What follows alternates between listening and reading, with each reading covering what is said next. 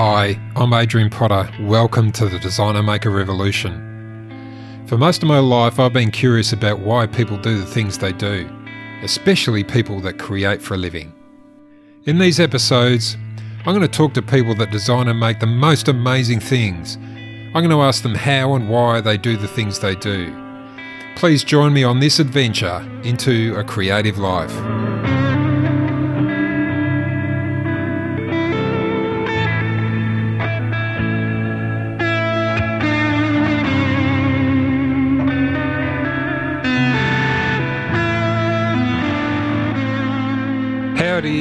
Welcome. Dale Broholm is my guest today on the Designer Maker Revolution. He's an amazing designer maker.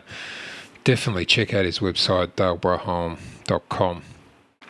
Big thanks to Neil Thomason for helping me out with the audio once again. Really, man, thanks, Neil been a great help, been putting heaps of effort into the audio. Really, really do hope you can hear the difference. Really putting lot of work into that.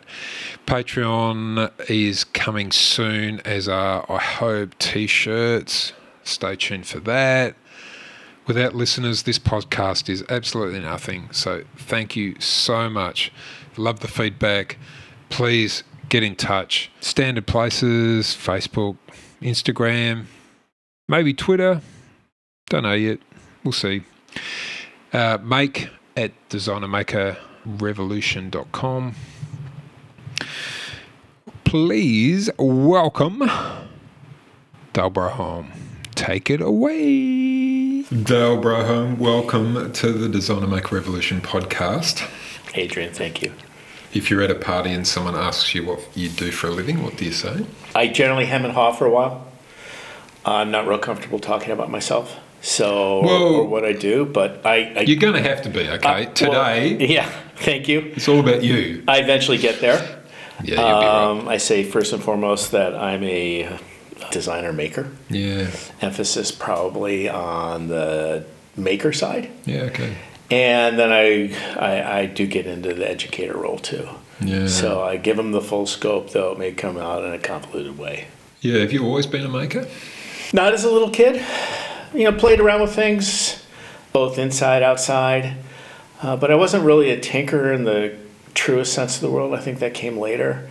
Uh, teenage years, later teenage years, maybe there's a hunger there. there's some kind of interest. So, child of the 60s, and um, I think some of the romanticism, the, the rose colored glasses or dew eyed look towards that kind of lifestyle was appealing and just sort of stumbled haphazardly into it.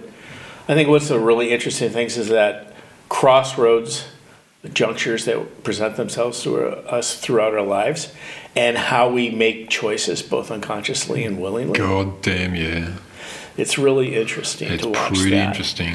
Yeah. And um, you know, crossroads were made happen, and crossroads presented themselves, and I ended up here. Hmm. Long path, convoluted path. Pretty uh, good place, though. I think so. I think so.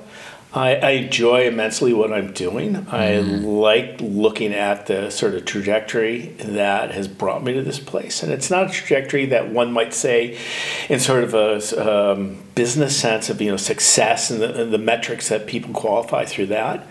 I think it's more about in reflection, and I'm old enough so I can I can say I'm doing some reflecting on what I have uh, experienced in my life. Those things really are um, satisfying, and I feel grateful for them.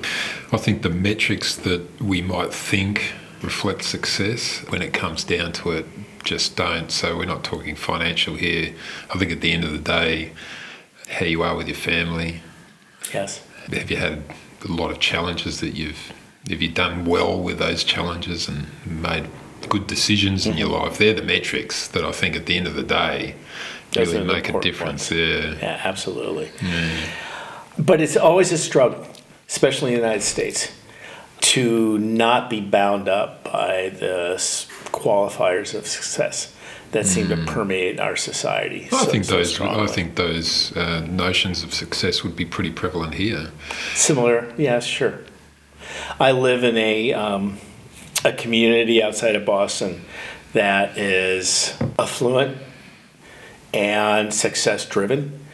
We moved, my wife and I moved to that community when uh, we were looking towards having kids, living in the city, and we're struggling with if we stay in the city, which at that time was more to our, our liking.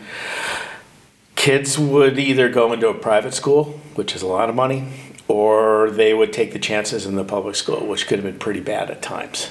Uh, the resources weren't there, and so challenges just were abundant. And we cho- chose to move to another location to, for the, the school system.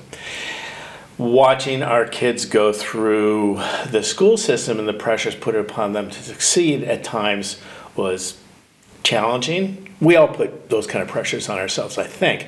But um, just watching the kind of pressures that the driven society has on kids is distressing at times. And at times they're not able to be who they are when they're young and they should be living lives as children. So that's one of those kind of things that you struggle with.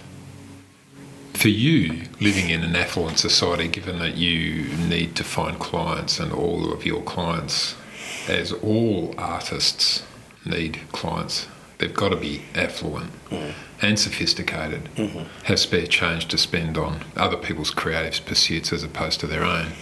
That would have been a bit of a bonus. Yes, being in an affluent area of the country has been very helpful, and I think it's hard not to be in those area. The challenges of one of the hats you wear when you are a creative person of marketing and, and selling. Uh, it's easier to be in those areas than it is out in the, the rural areas, the outback or mm. something like that. Mm. And so that just helps you along. Another is the ability to connect with people and have mm. them understand the stories you're trying to tell. So always working on that, always struggling with that, because at times the work is such that I don't want to have to tell a story, although I need to tell the story. And you just have to surmount some of these challenges that are completely self driven. And mm. so you then need to find those completely self driven solutions to the problems that you're putting in front of yourself. Mm. I think it's could be a really interesting study by some doctoral candidate to look at the psych- psychological makeup of creative folks, particularly in furniture, because that's the area I know, and find out, look at, and understand what makes them tick because they've got mm. so many similarities and there's the creativity is profound, but there's a destructive side to it. And What's that? well, a lot of the a lot of my peers, a lot of the makers I know, at least in the states, if they had their way, they'd be out in a shed somewhere or the backwoods, and they mm. really wouldn't engage. They'd be in the studio and they just make, and the object would be finished, and they moved on to the next. And that sort of uh, lifestyle is very appealing to a lot of us, but you can't live that way. There's Because. well, how do you make a living? Okay. just, there's the commerce side of it that you Yeah. Mm. can't ignore and many try but if you can't have your work go somewhere Mm. purchased uh, acquired in some way shape or form.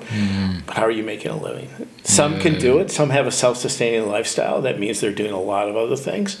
But for the majority it's kind of a sole focus uh, purpose that they're going after. Mm. and I reckon there's one thing to have commerce, but also to be a whole human. You need to perhaps explore all of that aspect so that, you know, if, if you're just a maker, it's kind of a very narrow focus, and that's not somebody who's going to be terribly interesting to talk to because there's not a whole lot of depth there. Well- I'm talking in an ideal sense here, you know what I'm Sure. saying? I guess when I say somebody's just a maker, uh, they're a member of a community. They are a participant in, say, a family. And life can be of many different layers. Just a maker means possibly that they're making, but they're having they're not dealing with the other side, which is Yeah. trying trying just- to move it. I was kind of imagining a person that was just involved, so super involved in just what they were doing and not getting involved in other aspects that, Fill the life out. yeah, fill the life out. Oh, those I don't know too many of. You know, No, I they, mean, they have because- passions and pursuits, but maybe it's not the whole business package. I reckon also when you're making, there's a headspace that you're in when you're making, Mm-hmm. and it's not a verbal space. I reckon it'd be really hard to do making and talk at the same time. It is, it's a challenge. Part of being a teacher means you have some of that ability. Yeah. Because when I'm in the studio, I'm in the classroom studio, Yep. and I'm demonstrating for my students, it's not sustained periods of time, days on end, but it could be a five hour stretch. Yeah. Where you're talking about a process or processes Yeah. and demonstrating the mechanisms to move through this. And so you've got to be creating and you have to be speaking mm-hmm. at the same time. And it, it's it's not rote, but Nah. it's it, because it's a fluid process. Yeah, but I'm thinking of you're making for say six hours a day, and then you've got to market. You've got to go and talk, tell somebody a story, but your focus for a majority of your time is actually in a non-verbal space, and then all of a sudden you've got to go uh, verbal in a really eloquent way that involves people, and and I just think it's hard. It is hard. You have to be able to wear the other hats. You have to be able to switch gears. You have to think on your feet, uh, and it can be it can be cumbersome at times. It can be ineloquent at times. I think that's one of the reasons a lot of people don't succeed. Yeah, And that's that's tough. If I was to look back at my classmates when I was in college and getting my training, yeah, and those that are still in the field, it's not many. yeah, You know, class of twenty, maybe it's three. yeah. Wow. Yeah. Did you go to RISD? Did you? I did not go to RISD. I went to the Evergreen State College, which Uh-huh. I happen to be wearing a sweatshirt of You are? right now. Um, I went there to state school uh, in Washington State, in the capital, Olympia, Washington. Right. And uh, I had no particular focus at the time. It was one of the crossroads when I decided to go to college.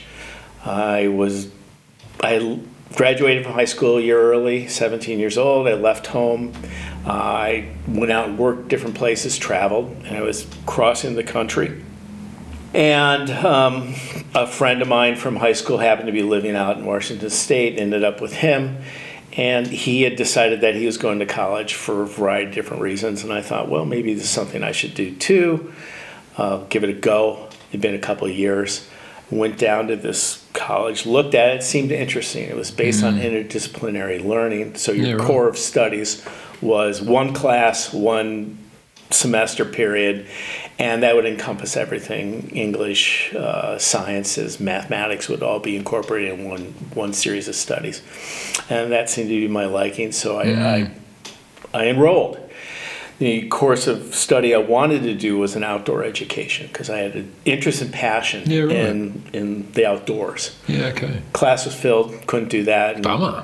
yeah, yeah, it would have been really interesting to see where that would have gone. So the other option was a um, marine studies program. Well, that's a bit different than what we. Oh yeah, yeah. Well, I had an interest in making as it was, so I Yeah, dabbled yeah. a little on my own, but nothing formal. I really had read some as before YouTube and all that, so I hadn't had yeah. anything to watch, but um, just kind of was playing around. No, no, uh, no strong training at that point. And the marine studies was a class that was based on building, constructing a 38 foot uh, sailing research vessel. Yeah, okay. So when I think of marine studies, I think, oh, you're just going to go diving and look at fish. No, around. well, that could have been part of it. Yeah, okay. Uh, so building this research vessel, uh, we had um, faculty that were oh, schooled in a variety of different things, but their focus was on marine history. Uh, there were sciences involved and other humanities. Yeah, right. So that was an interesting year. Did that. Uh, the class ended. I could have continued with that in a second year if I wanted to, but I, at that point, with the exposure to the boat building, I really Yeah. wanted to st- start to focus on making. Yeah. I found the boat building at the scale we were dealing with to be too cumbersome and too large, too long. Yeah. So furniture became the next place to experiment with Yeah. uh, class was offered, and I signed up for that. It was a sculptural making in wood sort of class The professor was a term appointment from uh, university other side of the mountains in Washington, and his was a really sculptural background. But he was able to speak and Would sort he of- be something we, a name we would know? no, no, it wouldn't. It wouldn't be. Um, uh, Richard Hurst was his name, but it, as far as I know, he's no longer practicing. Yeah. Um, the uh, class was two semesters. That's not long enough. Two semesters. It was. It was two. se- Well, you know, I, I was young enough at the time that I was looking for a variety of experiences. Yeah. So the class was two semesters long, and being in the Puget Sound area of Washington, focuses were to the water, to the mountains, and then also Alaska. Okay, so yeah, that makes sense with the, the marine studies and uh, in a much deeper level, doesn't it? Just Oh, it the was the- it- geography. It, was the environment. Yeah. It was it was there. You, you wake up when you're in the Puget Sound. It's not uncommon that you wake up, you look out your window, and you're looking at Mount Rainier, uh, the North Cascades, or the um, the Olympic Range. it the sounds Olympic right up your alley if you're gonna if you're interested in the outdoors. It sounds beautiful. Oh, it's it's it, it's gorgeous. Too many people, but Is there? It, yeah, yeah. Bastards. How's that happen? I just I it's know. terrible. Nice places tend to attract people, don't they? Yeah, there was a big migration of Californians. Okay, really. in the early 80s and then it just continued so the Yeah, place really. was sleepy and then it just changed well and that's where uh, microsoft and um, all the tech world moved up there in the Today. mid 80s and it just completely transformed it but by that point i had left Oh, okay. I took a I took a semester off when that class ended, Yeah. and I went up to Alaska and I worked in a cannery. Yeah, right. Uh, What's Alaska like? That'd Oh, be like it's apart wild. from being cold. No, it's not. It's not. In the uh, you know summertime, you've got twenty three hours of sunlight. Yeah. So, you know, the plants are prodigious. The Yeah. growth seasons, though short, it's intense. Yeah, yeah. Uh, and then, yeah, the winter comes in. and who needs dark. to sleep anyway? Well, that's so true. It's kind of strange, surreal when you're uh, out at 2, 3 a.m. in the morning. Yeah. Sun's at dim, but it's not down. Yeah, And yeah. there are kids on their bikes running around. Yeah, wow. It, it's wild. yeah, yeah. Alaska was a great experience. Uh, working in the cannery was mundane, but it was still the exposure to different people and Mm. different ideas and thinking. Uh, another crossroad. Mm. I had an opportunity to stay on and um, stay on the island where this cannery was as a uh, as a essentially night watchman or the watchman for the winter. And that Which is all the time. which is all the time, and the Yeah. only way to your contact is basically when the weather's good. The seaplane would come in. This is like The Shining. Do you know the movie The Shining? Like Yeah. Some of the you'd characters there, Nicholson. there, there were an odd bunch of people up there, Mm. and I entertained it for a while, and then I went, there are a bunch of odd people up Yeah, here. I don't need to become one of them. So uh, I left. I traveled around Europe for a while, and while I was doing that traveling, I was applying to woodworking programs. I Yeah, realized, okay.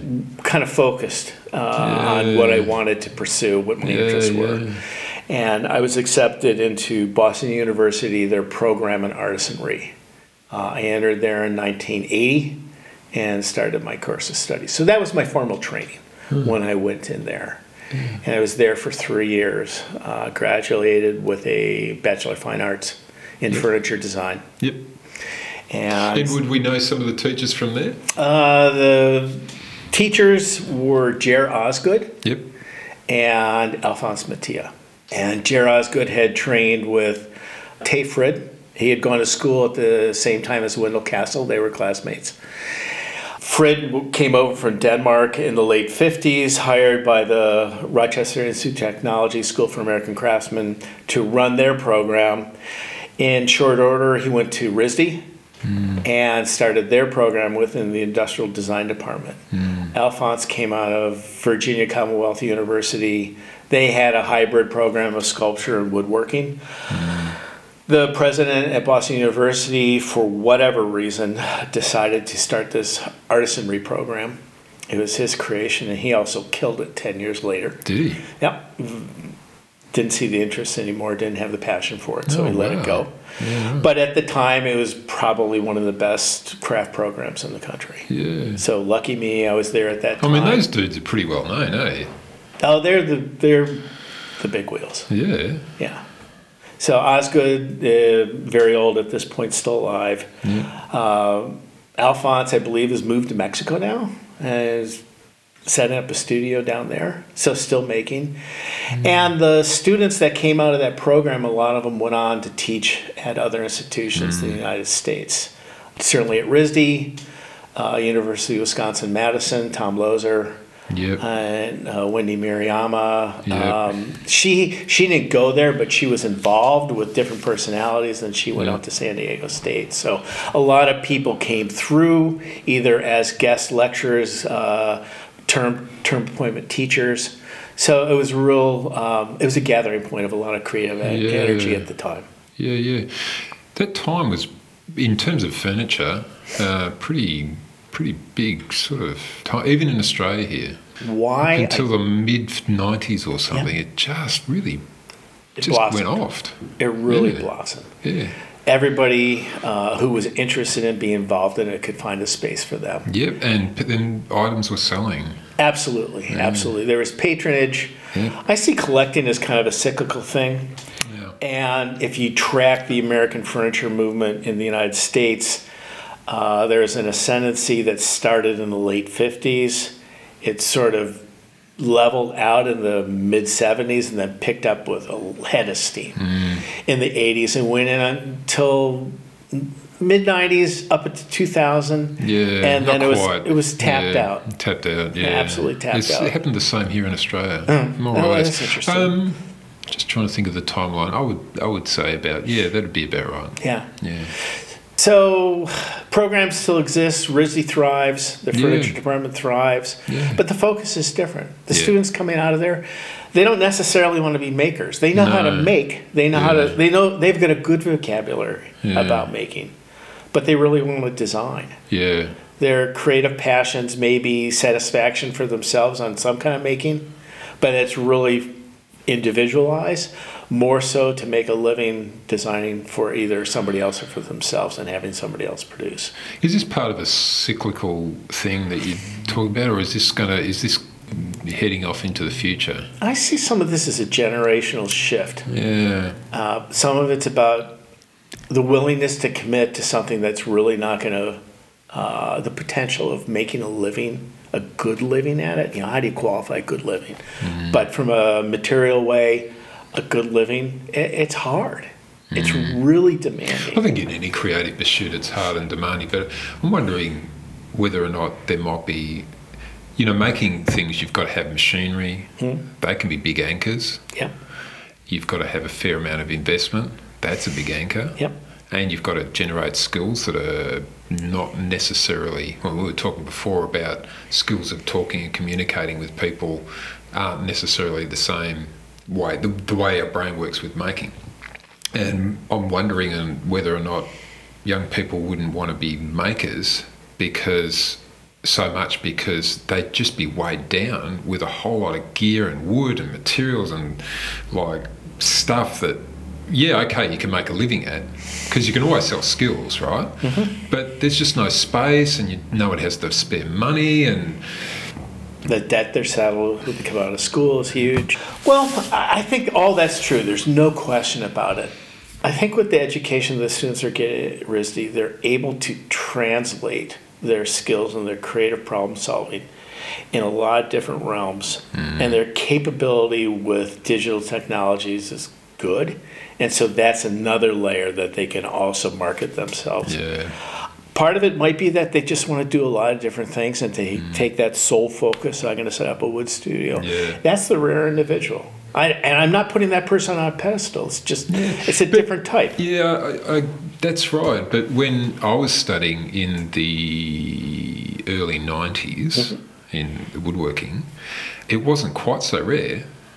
Costs are prohibitive now. I think to set up a studio, uh, if you were to do something as simple as sort of the the festool m- means of working, Oh, yeah. that's that's a ten fifteen thousand dollar investment. plus the rest of it. Yeah. all the heavy iron that we would be purchasing if we were setting our studios up, that's actually cheaper. It's way cheaper. But the it's a boat anchor. Yeah, totally. You're- yeah. you're You've got to have space. Yeah, but this is this is what we're yeah, trying to tease out.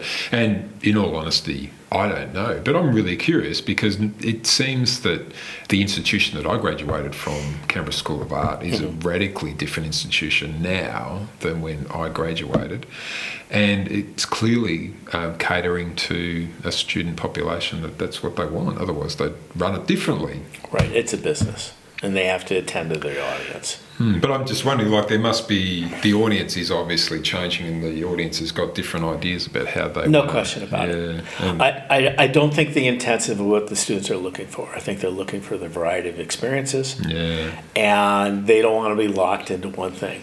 Yeah. Whether enough. that's parental pre- pressure saying viability. Yeah. Or whether it's just their interest pattern. Yeah. It's, it's definitely different. Yeah and making things is a bit of a commitment, isn't it? Scale wise, yes, absolutely. But also skill wise too. Like it does take a long time to get the skills where you can be fully confident that no, what you're doing is decades. Yeah, absolutely. Yeah, and you've got to do it all the time too. You do. There's yeah. no question about that. Mm. Apart from making things, you're also a senior critic. Tell us about criticism. Criticism's interesting. Yeah. You have to kind of remove your yourself from the process yeah. to be a fair judge. Yeah. And that's not to say that your personal experiences are fundamentally important to sharing your thoughts about objects yeah. and how they're presented. But it's it's it, it is not an emotional process, and it's very important not to get wrapped up in the uh, the presentation of the work and responding in certain manners. You need to be able to step back and be the thoughtful person.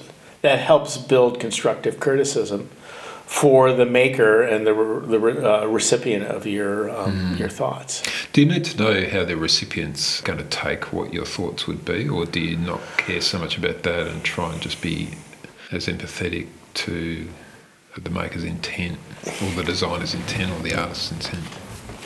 At the end of the day, you need to deliver your thinking, and you need to let them hear uh, in a manner that is there, there makes them receptive. Yeah. You can be blunt about something, and you can be very diplomatic yeah. at something, and it can be both of those yeah. at the same time. But there are times when the students will shut off.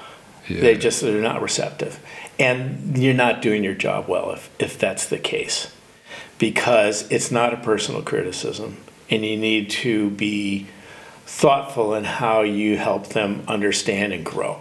Mm. So by framing it in different ways, depending, some of it's dependent on the personality. So if you have the benefit of knowing the student through this semester's interaction, great. That helps build even more so you can you can tailor to them. But there are times when you plug into a critique where you don't know any of the individuals and you're just responding to what they've said about the piece and then the piece itself. And you know deliver the message what your mm. thoughts are. Being uh, in a critical situation doesn't fit well with the current situation where you might have uh, awards for participation. You know if you're going to critique something you're not going to award for participation. You're going to sort of get in there and you're going to talk about it.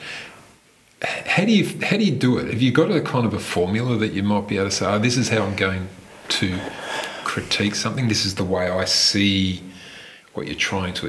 I think that it's a process of engagement. You want to bring the the maker into the conversation versus lecturing to them. So the conversation, uh, you can do it in a way that sort of disarms preconceived notions of a critic.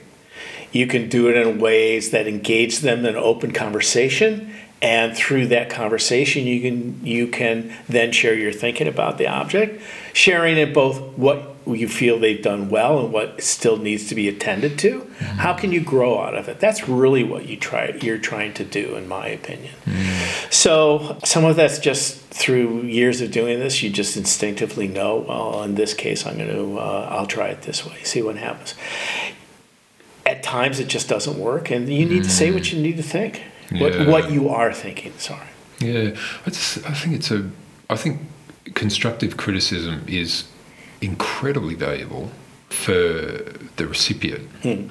but in my experience more recently, it's incredibly difficult for somebody to take on board some criticism when a person's invested their heart and soul into an object that you know they know where the failings are in it but they've got no real awareness um, no real awareness of how to make it better but that's ex- that's what the criticism is there for but it's a very very difficult thing for some people to actually take on board and, and It is hard. yeah Yes, there's no question about it. Typical crit at RISD, say at the end of the semester, the student has been working on a project six, seven weeks. They're exhausted. They have been putting out other fires all through the semester, and it comes up to the time where they need to focus on the project. So they are working 24 hours straight, and they're they're they're exhausted. Uh, then maybe their emotional levels high. Uh, they're not listening necessarily because of just they put it all into something else. And then crit day arrives. You sit down and you're having this conversation. They get there 15 minutes, and that's it, depending on the class size. Uh, it's not much longer. So you need to be as clear and concise as possible, but at the same time, you need to engage them. You need to draw them in because if it's such in that short amount of time that the walls go up and they're not listening, then yeah you, you nobody's served here. nobody helps yeah, Yeah. No, nothing happens so how do you how do you do that like, Well, part of that, you know the personalities to a degree. So you know you have an avenue of approach. And, you know, as simple as it is, complimenting them, uh, not unjustly, but complimenting on what they've done to it, because everybody's putting something to it. So it's not like they're sloughing off on all chords. Maybe the piece isn't that strong, maybe the idea is not that concrete, or it hasn't been well all that well thought out, but they put their heart into it. So you can acknowledge that, you can uh, commend them on their efforts, and say, you know, if you had the ability to revisit this again, what do you think you would do? So by posing the question to them, Yep. gives them the opportunity for immediate reflection. It may not be thoughtful because it's so quickly, but through that reflection, then the door has been open to a conversation. Share your thoughts. If you Yeah. just come in uh, hard barging on something and push them off, well, then they're not getting anything constructed out. of. Yeah, yeah. I really like the approach where you go, I really don't like the way you did the back on that chair. I think it's really poor, and I just, I told you it was bad at the time, and you didn't listen to me, and I'm, I think that works too. yeah, um, that's a tough one. It's a, it's a shitty one. It's it, look, like uh, a couple of years ago, I was um, a judge at an exhibition, and we did this walk around on the next Sunday, and it was it was very interesting for me how people were responding or not responding and taking on board or not taking on board.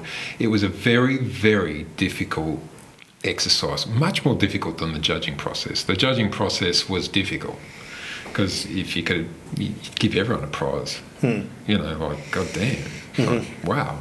so why do you think that they weren't receptive? Partly because of the same reasons that you're talking about. There's a level of exhaustion. There's also a level of emotional attachment to the piece themselves, hmm. and there's a lack of uh, experience in the people that were giving that crit, me included. And from that, I've been asking questions, and I'm very being particular in asking you this question as an experienced critic, uh, how you go about it, because clearly there were ways to do it better. Right, right. There, there always are. It's very much situational, though. I do some uh, judging for student competitions with a group called the American Hardwood Export Council in the United States, and they work internationally. And I've been down in Mexico a number of years, every couple of years, for student design competitions.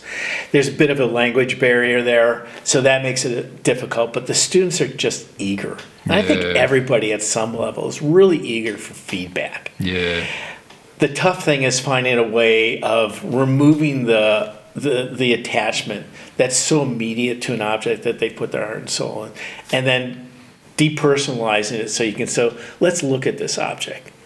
How is it successful within sort of the criteria of the prompt, but how is it successful within your own uh, problem solving abilities?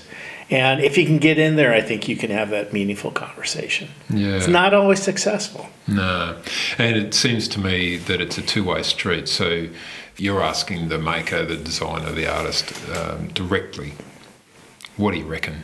Mm-hmm. Firstly, foremost, and then you've got your own opinions, and you you form those opinions as that person is actually communicating to Absolutely. you. So you've got a conversation running. Yeah. Mm. I think one of the most beautiful moments when that conversation is running is when the student says something that I don't expect or I don't, I hadn't perceived ah. before. Okay. And because they're educating me then. And that is a benefit. Oh. That, that's fabulous. Yeah. Uh, so I, I, I, that's one of the things I find about the, find uh, so rewarding about teaching. Yeah, yeah, absolutely. Yeah, the teacher's uh, also is is a student. No question about it. Yeah, Yeah. hundred percent. I think if you lose sight of that, that those moments as a teacher, then you need a sabbatical. You need to take a break. You need to get another job. Well, that too. Yeah, You know, the, the time being able to recognize when it's time to leave is just as important as recognize the moments when there's an opportunity. Because Yeah. that is an opportunity. Maybe a hard one to, to swallow, but you, you need to recognize that. yeah. I reckon just in the most interesting thing for me, I've come to realise is just the, the learning all the time, being challenged. Not in a way that you go, oh, ah." Yeah, I don't want the stress no. of that kind of learning, No. but I want to be learning. You want to be learning. Yeah. The minute that stops, yeah. then something's not working. Time for something else. Yeah. You are involved in a university and tertiary education is your gig, part of your gig. How important do you reckon it is to have a university education? There are a lot of options out there. Uh, the apprenticeship system's dead, uh, certainly in the United States. Uh, it's a rare case where somebody says, Oh, I've got an apprenticeship system, and you come in. A lot of times you're just getting sanding lackeys. And the students that I talk to that do internships, so internships are pretty, pretty big with uh, students at, Unpaid at school. volunteers, yeah. Yeah, unpaid slaves is what I really think they're Ah, okay. more of. Uh, they should be in there learning. You know, they're going to assist in processes, but they should be in there learning. That's what an internship is. Yeah. And when you have somebody parked at a bench for, say, a summer's time, and you're sanding somebody else's work, and you don't have much engagement with them, well, Mm. Yeah, that- it's just that's not what it is. Yeah. Yeah, you need to be, if you're going to be an intern, you probably need to be involved in a program, something that's got a little bit of structure and you know what you're going to give and what you're going to get. Or the person who's offering the internships is honest about what they're expecting Oh, you to do. And if they say, I'm giving you an internship, they really need to be that mentor that Yeah. internship should be about.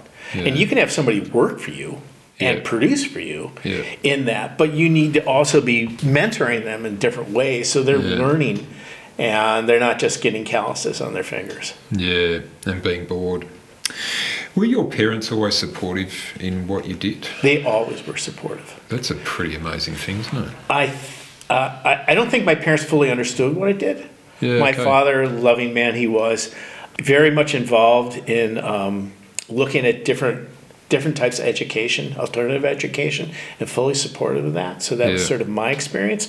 But Did you go to an alternative? I did, I did. Um, f- for what reasons? Uh, I'm not really sure. My father was really interested in different uh, schooling options, and it wasn't a matter of you know. f- Uh, I think alternative schools nowadays are are considered places where people are falling through the cracks or failing or sent. Certainly in the United States, but back in the time in the 70s when I was in uh, grade school, uh, it was really looked at some of the English system of different learning models, and he's very intrigued by that. So we went to uh, the middle school, the junior high at the time, uh, that I ended up going to. Uh, was newly created by a day school, which was the uh, teaching school, uh, sort of their, their experimental program of a u- university outside of Philadelphia. And so when the middle school, junior high was created, uh, there were 10 of us. And uh, For the whole school. for the whole school. And so That's um, pretty intimate. It's very intimate. Uh, the first day of class, the, the headmaster walked in and, and said, "What do you want to do? You guys figure it out. I'll be back. I'll be back in two days." Uh, can I play my TV game?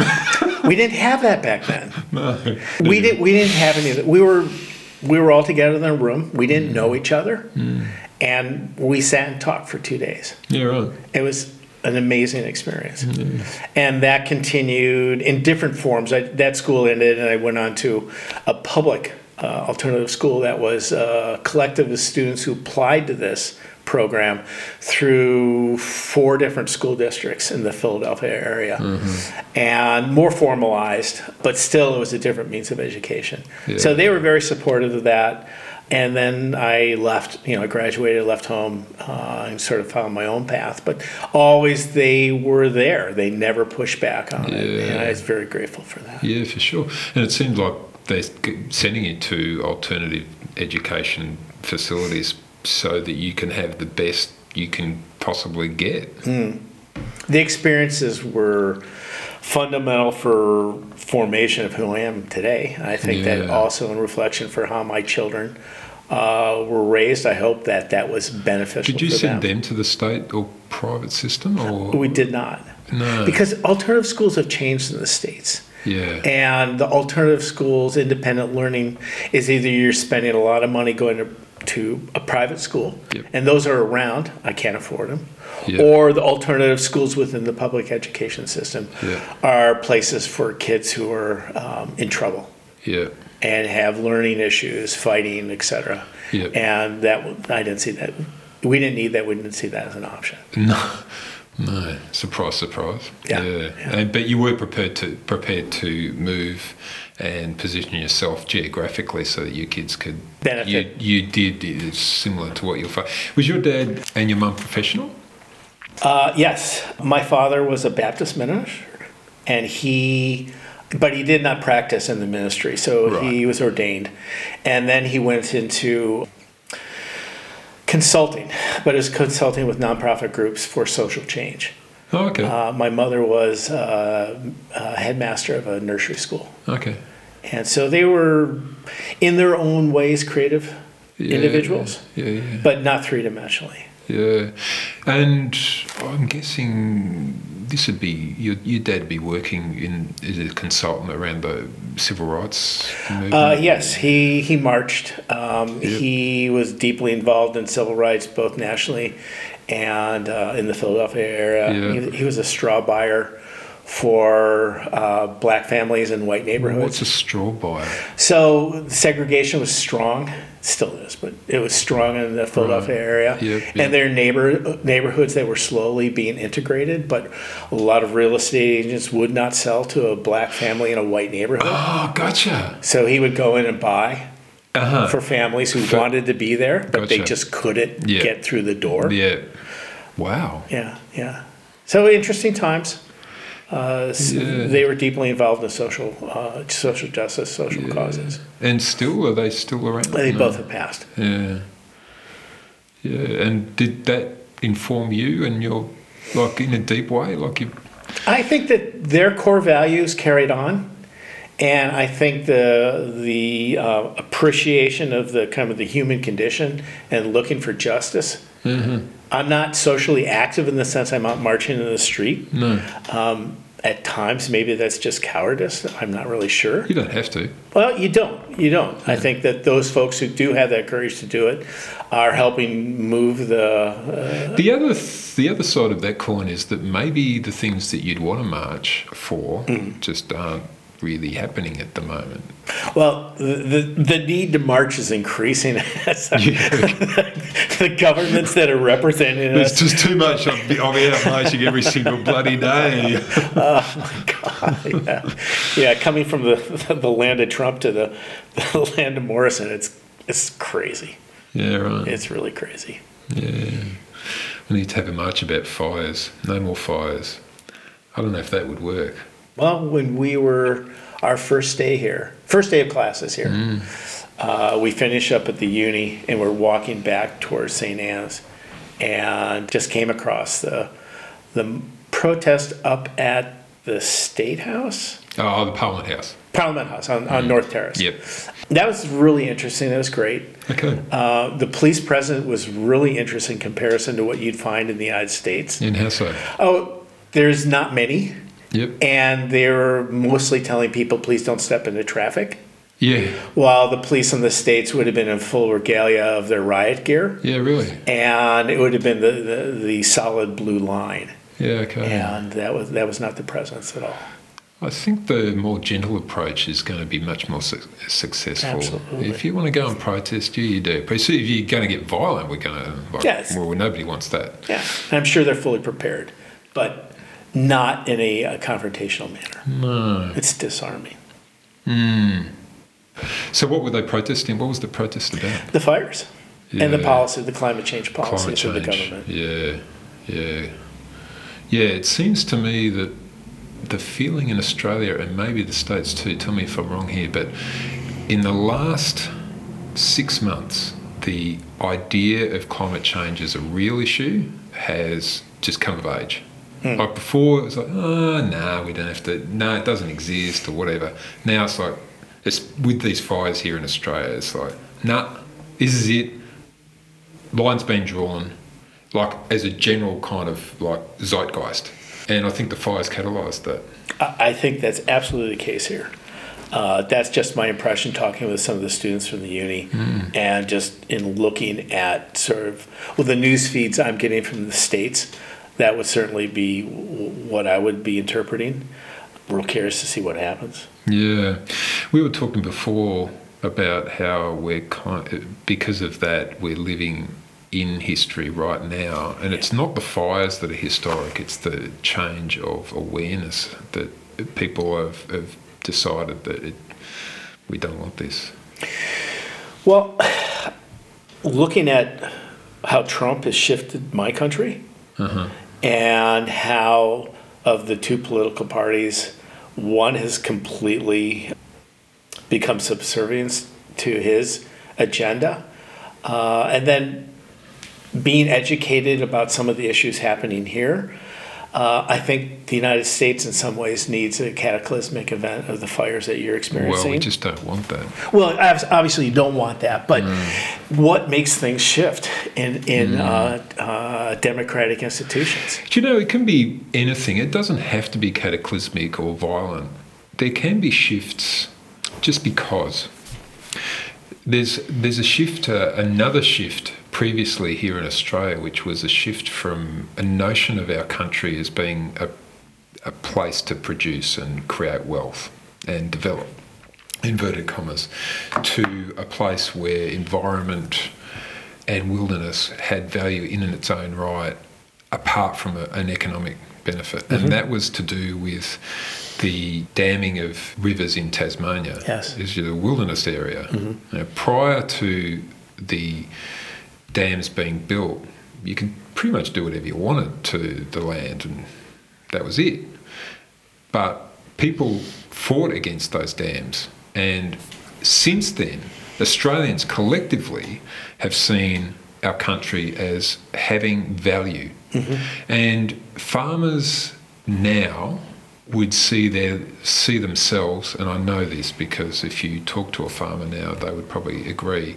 Uh, farmers would see themselves as custodians of the land that they're farming, and that 50 years ago wouldn't have been the case. Mm-hmm. Mm-hmm. And I More of a colonial kind of, it's there for my taking. it's a fundamental change in the way people think about the place in which they live. Mm-hmm. And I'm wondering whether or not there's another fundamental change that's happening, whether or not there's a sense that, well, actually, the whole world, you know, the whole globe, it's not just our country, but it's everywhere. We've got to, you know, we're just going to have to change the way we live and the way we look at things and the way we think about things. And maybe we're experiencing this right now, this change.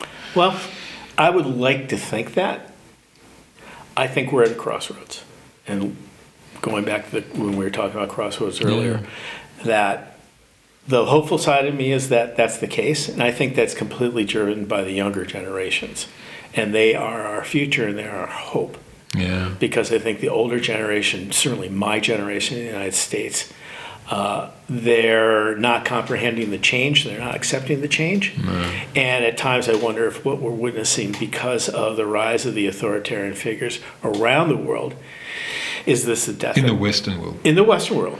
But they, you know, you know, uh, Putin, you know, I, I lump him into Well, the Russia's always been Yeah. an authoritarian state. But yeah, But you know, is this the death of democracy? As we I don't think so. I think actually we're seeing a rise of democratic states, and I think there's going to be ebbs and flows. But if we turn the clock back 100 years ago, you would have seen significantly less democracy in the world than you do now. Significantly. No question about that.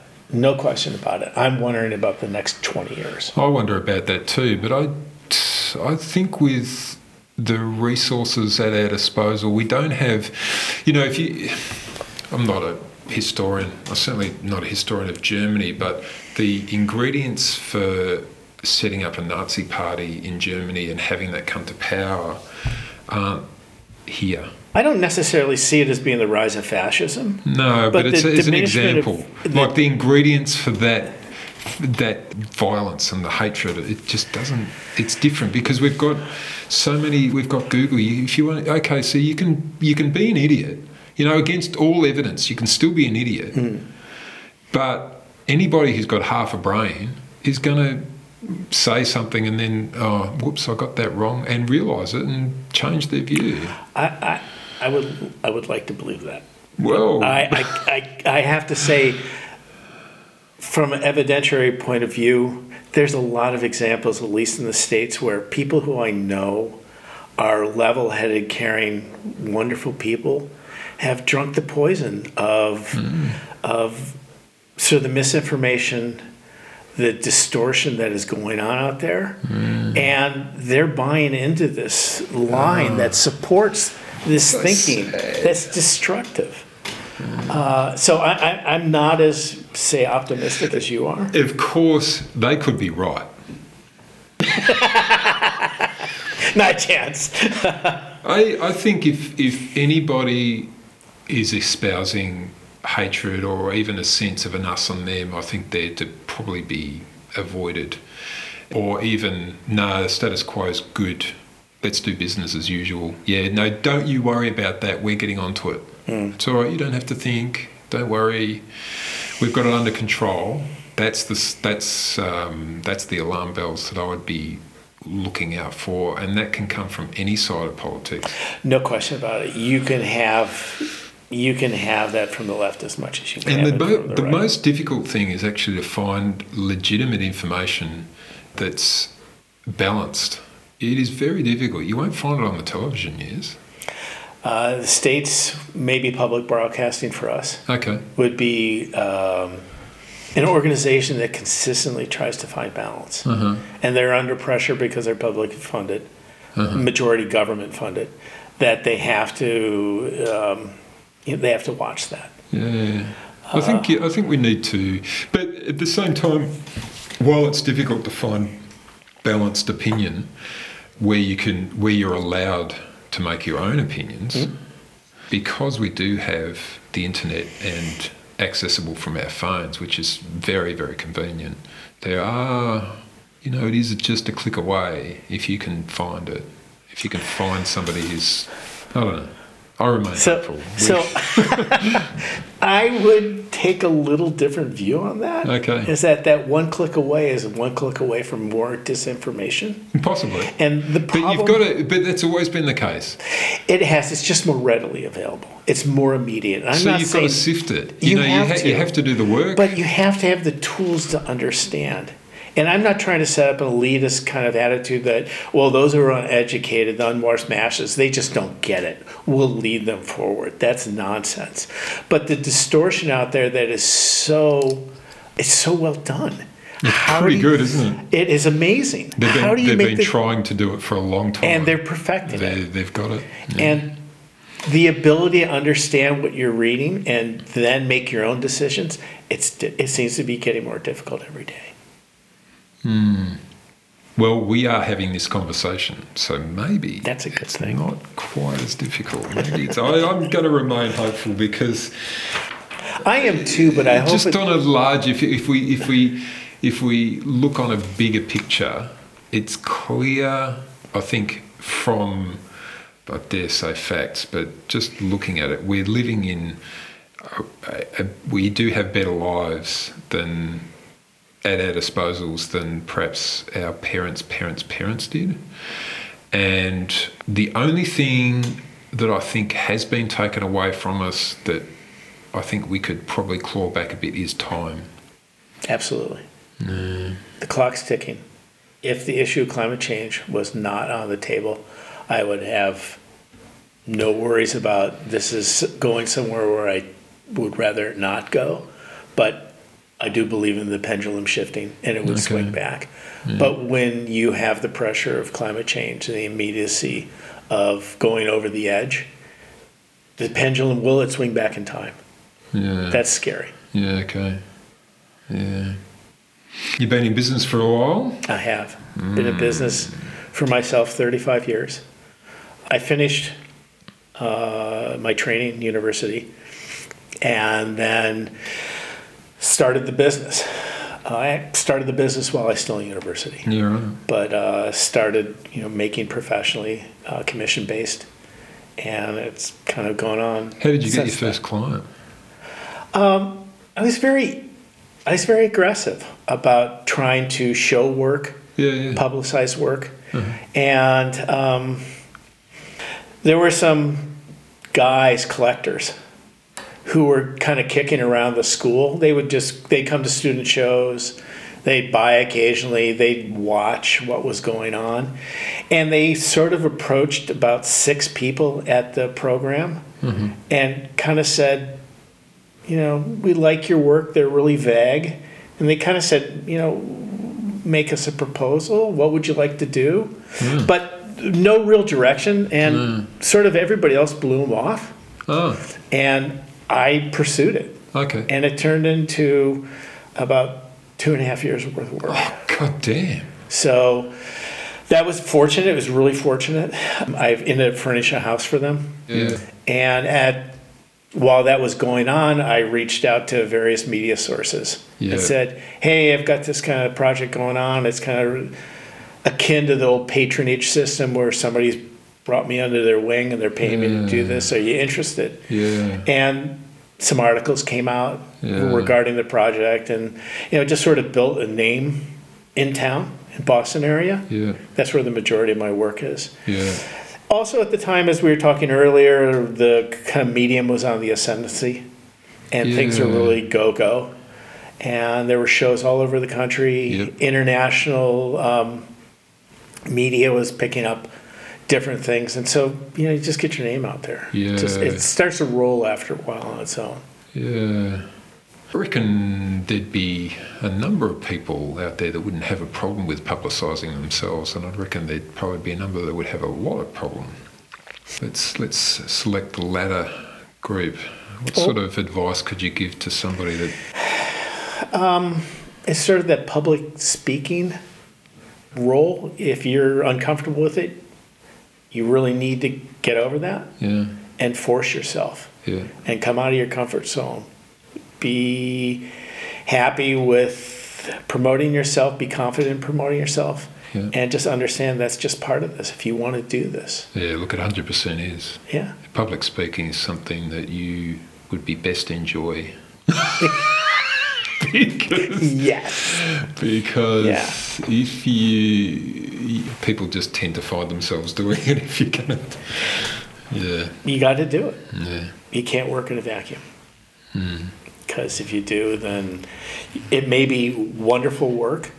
It may be incredibly satisfying, but. But who it- sees it? yeah and is that sustainable if No. it's just in your own little thing and Well, yeah I, I do know a couple people who are independently wealthy, Uh-huh. and they can just do whatever they please. It doesn't matter. does the work hmm, okay so you can do what you want but is the work can you see something that's better I'm, I'm trying to think of a word that's not a you know a good qualifier but is there a, a, a quality in the work that you can see because of that independence or would you think that actually having a challenge like having to make money from it would be I, I think it depends on the person and what, Uh-huh. what they're trying to do. Yeah. I know plenty of people who are trying to make it work and they're really putting objects out there and they're really Yeah. present on the uh, stage. So hopefully the work is going to sell. And they can get in a rut and they can do redundant or kind of meaningless, not interesting work as readily as somebody who's Yeah. um, just, you know, can float. Yeah. I read about a course, and I'm wondering actually if it even was Boston University, but some lecturer in a ceramics department got split their group into two groups. One group had a task make one perfect bowl. The other group had a task, and that's to make as many as they possibly could. And so they were going to be, each group was going to be graded on those very separate tasks. And at the end of the uh, period, the best bowls were apparently from the group that just had to make as many as they could. Yeah. I'd like to be in that group. Yeah, but why is that? So where I'm coming from here is that maybe that first group is the people that are independently wealthy. And maybe the second group is the group that, you know, they've got to actually bust a gut and do the Get out. get Do out it. and do it and like find a market and Well, I I think that if I was, if I was able to be placed in both groups at different times and try to answer those questions, I think I'd fall flat on my face first with the prompt of make a perfect bowl because what's perfect? So what is that? oh my God! I'm gonna. I've just I've successfully nailed one foot to the ground and I'm doing a circle. And then the other side is just how much fun could that be? Make, just make, see what comes out. yeah. It'd be it'd be pretty interesting to try it both ways. Yeah, yeah, it would be. That's an interesting My exercise.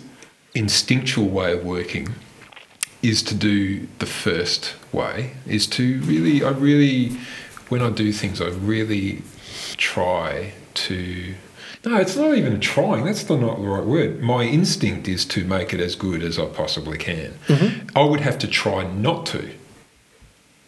I would have to try and not make it as good as I possibly can. That would be my challenge To rein that in. to So- rein it in, Uh-huh, yeah, to actually stop making Uh-huh. it various, uh, it, it, it, you know, for various details. It would be, uh, I mean, I have been able to do it because you know I've been in business for a Yeah, while yeah, too, and yeah. you know, you, there are some jobs where you don't, or there is just no time. You just have to just let do. it go. Yeah, yeah. And after a while, it doesn't make any, doesn't matter anymore. You can sort of um, switch in and switch out of both of those areas. But but my instinct is to do it as good as I can.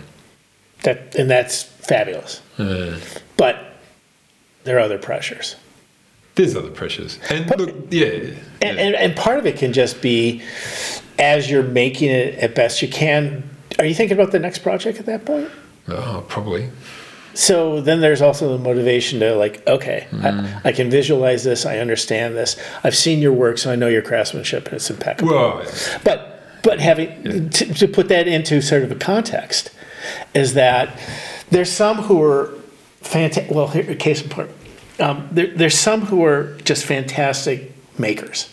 Hmm. They have the the hands of God, uh-huh. and they can just do f- phenomenally beautiful work. But they don't have much talent with regards to designing. There are others who can marry the two together, and there's others who can't make worth a damn. But they got really great ideas, hmm. and we, you know, we find our on each project. I think you find your ground. yeah. Go with your strengths too. Absolutely. Yeah, don't try and be something that you're not. But you should always be pushing out of the comfort zone because if you Yeah. don't, then you know you're not you're not. We're not learning, are we? Which is what we want to do. We want to learn all the time. So I took this. I took a, a residency workshop back in the mid '90s down at an art center in uh, northern Florida. Uh, Castle, Wendell Castle was running. Uh-huh. and it was sort of a fluke because it was really not a making space at an art center. They're really geared towards writers and composers. So he got talked into by a client who's kind of said, "You can have my house and you can have my Porsche while you're down and have a good time." Oh yeah, that's a hard decision. Yeah, well, that you know, Castle. Oh, give me the house, but the Porsche, nah. he went for it. Yeah. And so then most of the time was spent just talking and, and drawing because Yep. I think there was a bandsaw that didn't work very well, Uh-huh. and that was it. But one of the really critical things that Castle talked about, I said, you know, think of your career path as a as a corridor, and one side of the corridor is safety, and one side is risk. Now nobody can negotiate that corridor going in a straight line. You're always going to veer back and forth. And you know, if you, the thing is, you got to make sure that you're always veering because if you mm-hmm. stay in safety too long, the process is kind of over. Mm-hmm. It's just you might as well be just a factory making something. But if you stay in risk too long, it just becomes overwhelming, and you know you're, mm-hmm. you lose sight, and maybe your head explodes. Mm-hmm. So you want to be going back and forth, back and forth, but you always want to be moving forward. Mm-hmm. And I thought that was keen observation and fundamentally important. Nice way of looking at it. Did you ever employ people? Have apprentices? A little. Yeah. I had different times where I'd bring somebody in on a job. I thought about at the beginning, after a couple of years, the possibility of um, employees. And I think one of it, one of the reasons not to go there was that I just like working by myself. uh-huh. Um, and I didn't try to line up so much work that I would have a backlog that had demands in short order. Yeah. You know, there are times when maybe you have a backlog of six months, maybe you have a backlog a year or something like that. But it was metered in such a way that, okay, one job to the next job to the next job is never a means of making great amount of money. No. Uh, but it, it, it paid the bills. Yeah. I like that, and I also found that for the most part, when I hired somebody, uh, you know, I, I'd hire them at a certain skill level, but I also I, I ended up fixing things. Okay. And I don't want to do that. No, fair enough. Would you be able to? Okay, so you work at RISD as well. Would you be able to just uh, survive, run a business sustainably with your studio practice? I would have to reconfigure it now. Yeah. Okay. The world's changed in uh, my, in my market. Twenty years ago, would that have been possible? Oh yeah. Oh, yeah, was yeah, it yeah, possible? Yeah, You yeah, probably it was. would, It was. Well, you're always looking for new clients. So the business structure I had before I was teaching, and that's probably around the time when things started to shift, uh, was that I had probably f- five or six families Yeah. that I'd work for, Yeah. and they'd cycle through. So maybe you work from once every couple of years, Yeah. maybe once a year or something like that. But between the five or six families, Yeah. and I always felt like, okay, I just need to pick somebody new up. Mm. But they aged out. Yeah. Right. They either died or they sold the second or third home, Yeah. and they they you know are downsizing. Yeah. And the realization I came to a little later, because for a while it's like, oh my God, what's happening here? Business is, you know, I, I don't have the backlog. Yeah. Uh, scrambling and you know thinking about it, I really you know the kids they're kids, probably from successful families, so they're doing well, and they're trying to make their mark now, and they don't want to have what their parents had. They want to really set their own. Yeah. And at that same time, the confluence of events, um, mass marketed furniture design, at least, was becoming much more sophisticated. Advent of the computerized machines, making it out, making it really good, making it fast. And so I never felt when I first started out there was much com- competition from that side of the market, and then there's a lot of competition. From You reckon? Oh, I think so. I think that unless you're getting into the really personalized objects that really tell an individual story, um, if you're looking at some of the objects that are coming out of the States or Italy or wherever, some of it's pretty sophisticated. Yeah, I I agree with the increase in sophistication and particularly the ability for manufacturers to make interesting shapes much more easily. So, custom maker like you are, like I am, you step back, you look at an object, and we're looking at a really sophisticated object where we're getting that information at 20 feet. And you walk towards it, and you're getting another layer of information know at 10 going, yeah, feet. yeah. And then the five foot. Well, you're not getting that necessarily out of those mass produced items. No. But at 20 feet, maybe at 10 feet, they're really sophisticated. Yeah. And a They- lot of people don't care beyond that. No, look, even at five feet, depending on where you're going to go and have a look, I I never felt myself. Look, oh, look, it's so complicated. God, this is a really look. It seemed to me that for a designer maker doing this stuff, you can you can tap into a client, uh, do a commission, and the client will ask you for a commission because they can't find it somewhere else. The, the thing that they want. That's that's how you can do that. So that works. Yeah. If you're going to make something that's speculative, it uh, occurred to me many, many, many years ago that the only real way you can find somebody to get interested in that work is if you chuck a story on it. Absolutely. And that story's got to be easily interpretable, but quite enigmatic.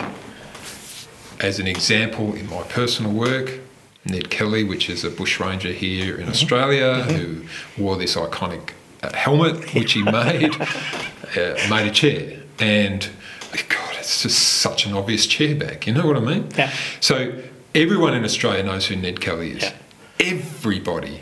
There isn't uh, anybody that hasn't been here for at least He's five seconds. legend. It's absolutely and uh, an iconic individual, conflicted. He was a murderer and a robber, but a hero Yeah. at the same time. Was he a freedom fighter or was he just a? It depends on which way you flip your coin. And uh, so those sorts of things give a piece of work greater depth. And that's where I think an artist or a designer maker can actually find their clients from work like that rather than just making another form because let's face it you know forms are i don't know how you would make another form It's all about the storytelling. yeah There's no question about that. i think so People may come to you because you have a reputation, but there, there are a lot of other reputations out there. And they're coming to you because they like your story. Mm. Or they want you, they like you, what you've done as a storyteller, and they want you to make something that's going to tell a story that they can own. Mm. And then they have that story to share with their friends. And that's, I think that's where the importance is. So making, you know, geez, watching watching the students work in design because they're uh, increasing their level of sophistication as they go through uh, their their training. It's really interesting to see how they develop that ability to tell a story. And, you know, some some don't do it very well. do you teach it explicitly No, not explicitly. We don't. We I haven't in my classes because I'm with the classes I teach are in the spring semester. It's the sophomores. Uh, witness tree just floats. yeah what's a sophomore Oh, sorry, sorry. So the structure is when you enter into a university or a college system, higher education. Uh, the state's first year is your freshman year, Uh-huh. and that's your foundational training in Yep. whatever liberal arts or Yep, yep. the creative passions. Uh, second year is sophomore. uh-huh So uh, and then you move on to your junior year, oh right and then senior year. oh, okay So I'm teaching sophomores in my spring semester. Yep. And witness tree floats in between the semesters it's kind of where it gets placed. Mm-hmm. And that's open to all Yep. all students within the institution. Uh-huh. And then i kind of i get plugged in where needed with the fall semester so i could be with seniors. Uh-huh. Uh, or i could be in another class altogether it kind of varies. Yeah. So I don't teach that implicitly, the, the storytelling and how that kind of influences.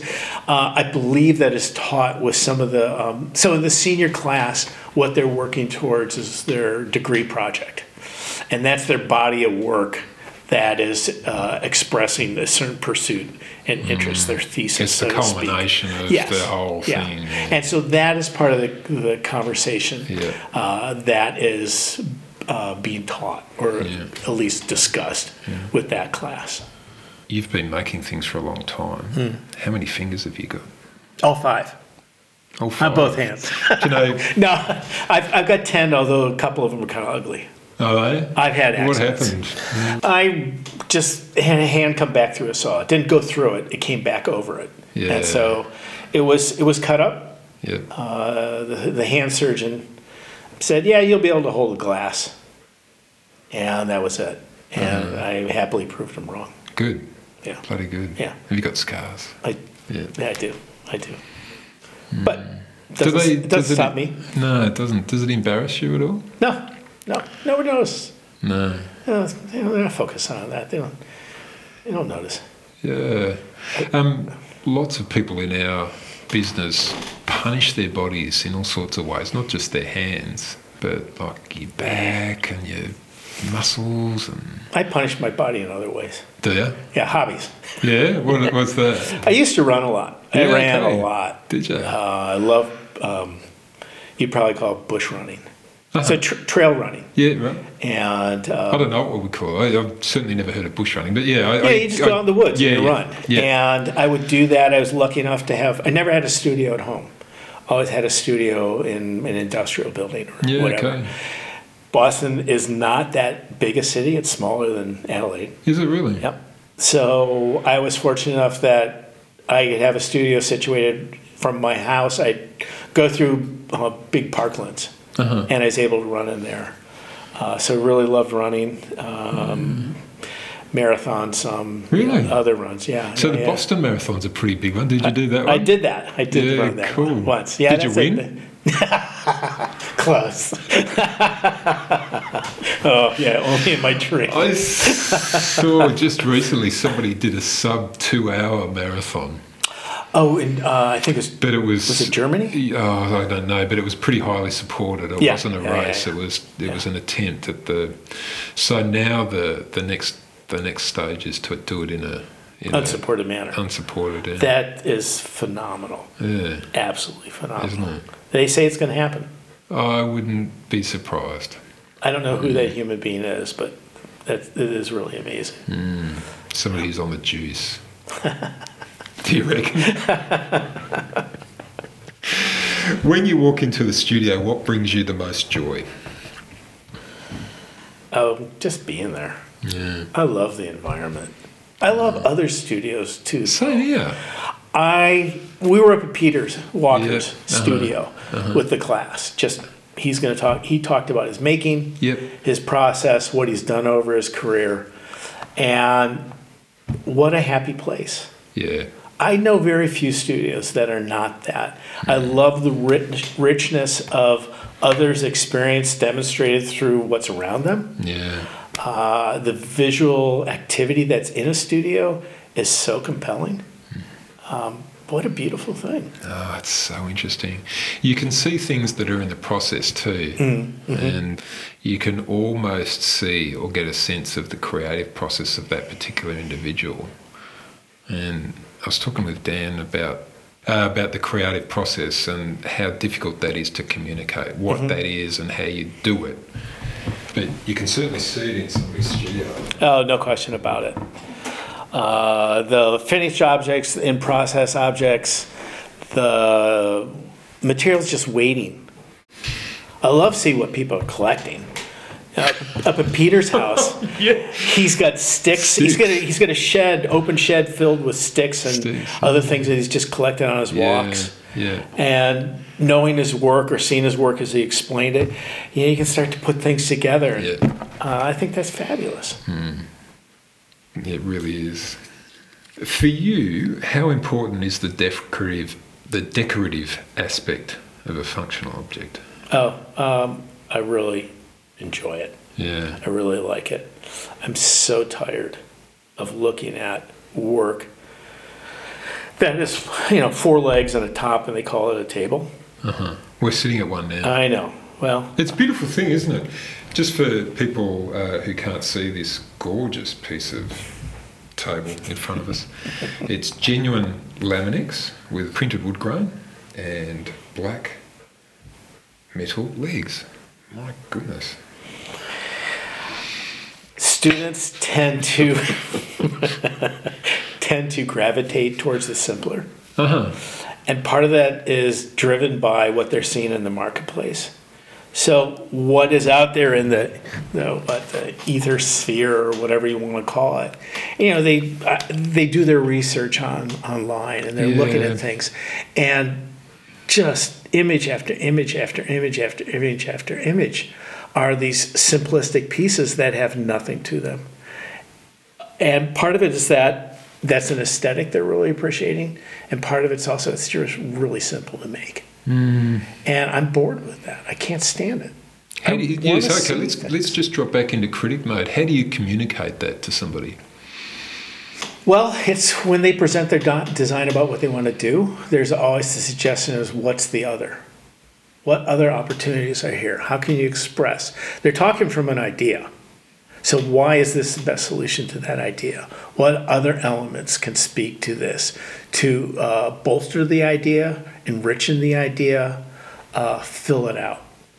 And you know, if they're dead set in their ways and this is what they're going to do, you know, okay, you make your suggestion and you move on. Hmm. But if they're open to it, then you can start to direct them at different places to look. Hmm. Look at historic trends, hmm. look at other things that are happening culturally at this time, and what are your interests? Pursue some of those. How do you bring that in? Make that work with your story, obviously, but you're not living in a white room where it's not the 2001 black monolith and white room. Yeah, we're talk about the Space Odyssey here.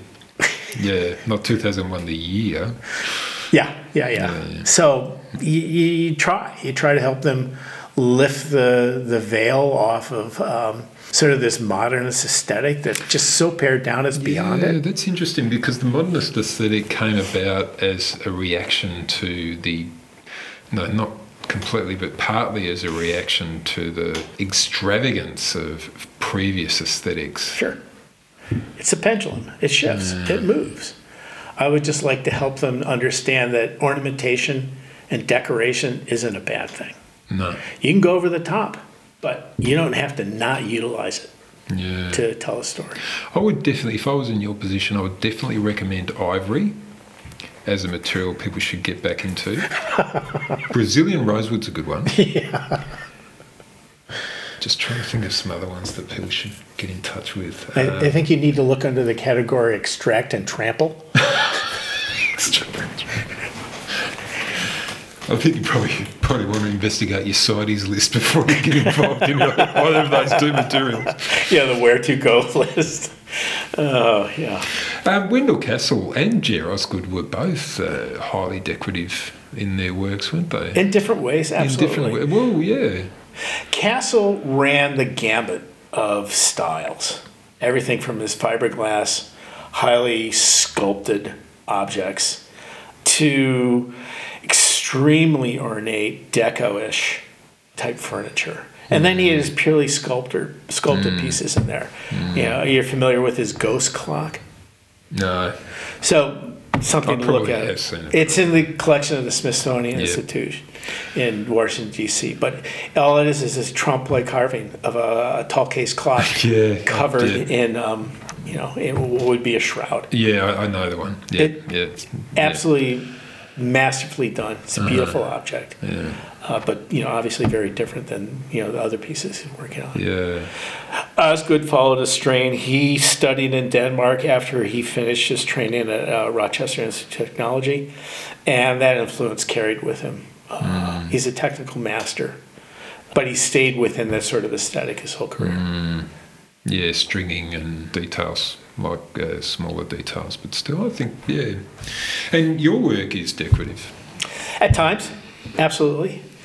Uh, I've employed the you know kind of traditional decoration of um, everything from inlay to combination of woods, gilding, um, Lots of figured woods too. lots of figured woods, lots of figured woods. Um, I generally any piece that I make is, I'll say most most often a combination of two three woods, Yeah, uh, majority wood and then highlights that yeah, sort of thing. yeah, yeah. Uh, I love hi- historic styles, uh, American, know, sort of the the English Chippendale, Sheraton, those kind of styles. I really Yeah. enjoyed for a long period of time, and I drew heavily upon those. They're pretty classic, aren't they? Yeah, They're yeah, solidly. Well, I mean, they're, they're basic furniture as well. Take the decoration away and yeah, take the. it's very basic yeah. and it's gitched up. They, they brought these things to, to fancify it. Hmm. And I have found that over the decades, my interest is shifting from the high style to the vernacular.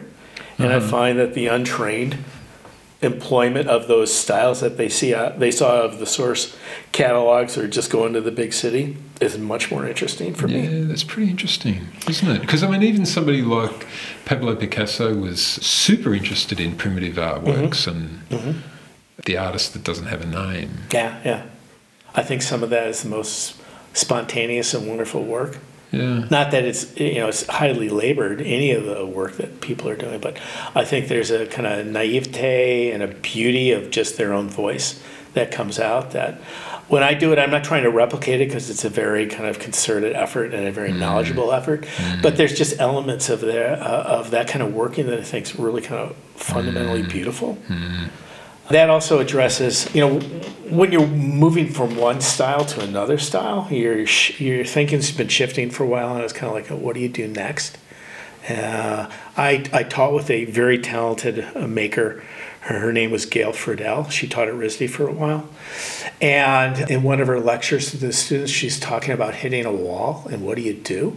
And I thought was, that was really important for the students to hear because, you know, from their perspective, because it's so limited, I, f- I feel like they just see forever over the horizon and it's just always going to go on. But, you know, having the hindsight of experience, it says, well, it, it doesn't. You mm. stumble in a lot of different places. And what, mm. what exactly does that mean? Mm. And do you continue to poke yourself in the eye with a sharp stick?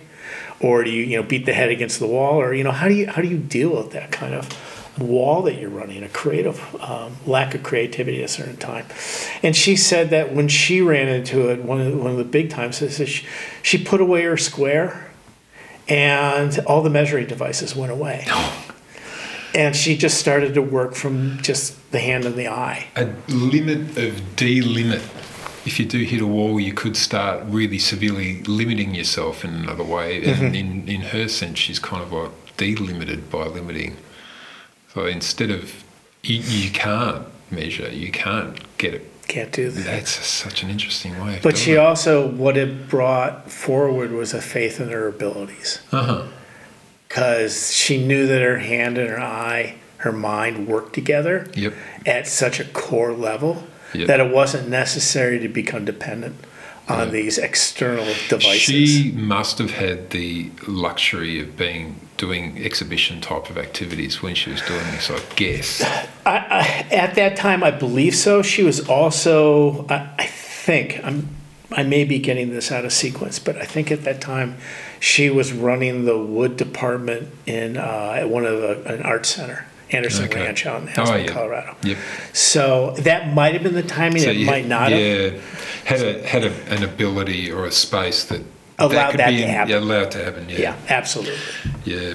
How important is material to the design, or to your design? How important is material? The material. Well, uh, the material for me is I'm working at wood primarily, so you know fundamentally I, I've got to deal with that. Yep. It's not like I'm picking a plank out, looking at it and say I'll make this out of that. That's always secondary.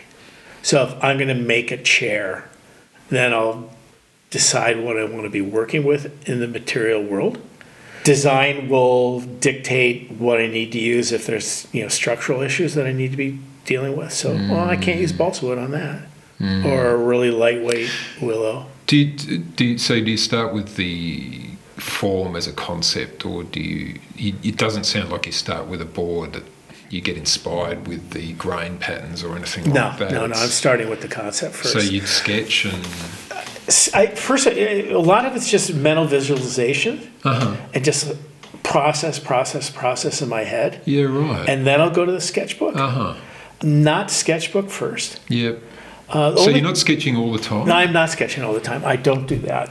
I slipped away from that, and at times I really regret it. It's not a natural process. And I have to say that I see some of the students' sketchbooks here in the class, and I'm just, I, I'm floored with their talent. And maybe at some point earlier on I had that, and I just kind of let it slip. I think it's a fundamental tool in the in the, the process, uh, but I don't utilize it all the time. Um, Yeah, drawing is a very interesting process because with skills of drawing comes a skill of looking. absolutely. And that's the fundamental thing that we want to have. You can look without having to draw, but when it comes to designing, I think you need to jump through various options in The drawing stage. the, i- no, just in the conceptual stage, Oh. as fast as you can. This is my personal opinion. Mm-hmm. As fast as you can, and drawing is pretty quick. It's much quicker than making a model. Oh, absolutely. Quicker than drawing is in your mind, Mm-hmm. and that's what you're explaining. Yeah. So I will go to the modeling stage not on every project. Yeah. Sometimes I won't even, I will not draw a full scale drawing. I will not do a technical drawing. Yeah, really, Uh, 50% of the time. really. Yeah. Uh, I'll draw, if I'm building a chair. Do you I- get rid of your measuring tools too? No. I still, I love Oh, them. come on. I, I need them. You need to I, do no, it. I do. Yeah, maybe.